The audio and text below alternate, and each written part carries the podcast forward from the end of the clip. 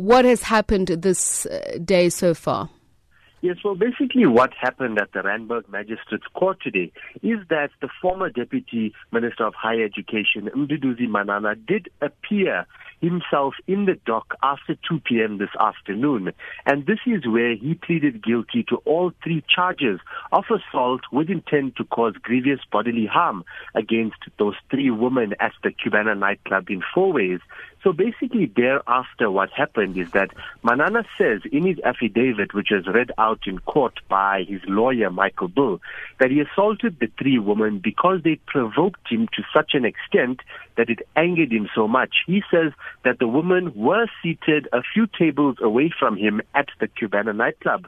They then made their way closer and closer, and they eventually ended up sitting on a set of sofas, which was where he, him and his other friends were sitting. And they did inter- or they did actually start taking a video of him, taking photographs and so on. And when he approached them and asked them, you know, why are you guys doing this? They called him uh, names, and also they called him gay. And he says this is what actually triggered him and made him assault uh, those three women. He did also say in that affidavit that he is not proud about what he did, and he is really sorry for his actions on that night. However, it was the provocation that led him to those assaults mm. on that night.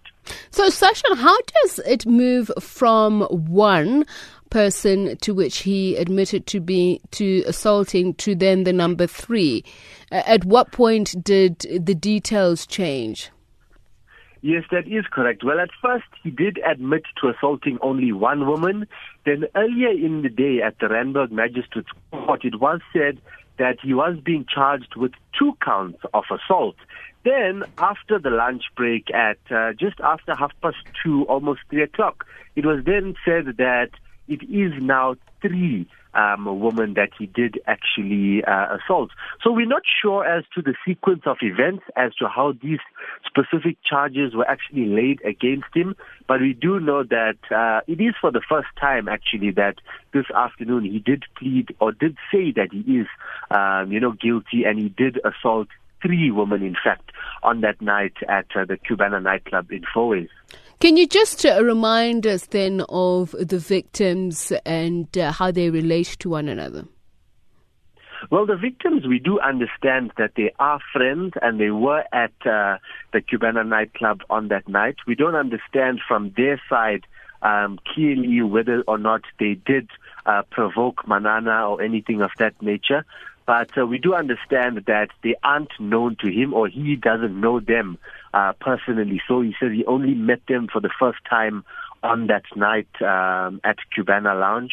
So that's basically where we stand at this stage. We understand that another suspect was also arrested at the hearing today.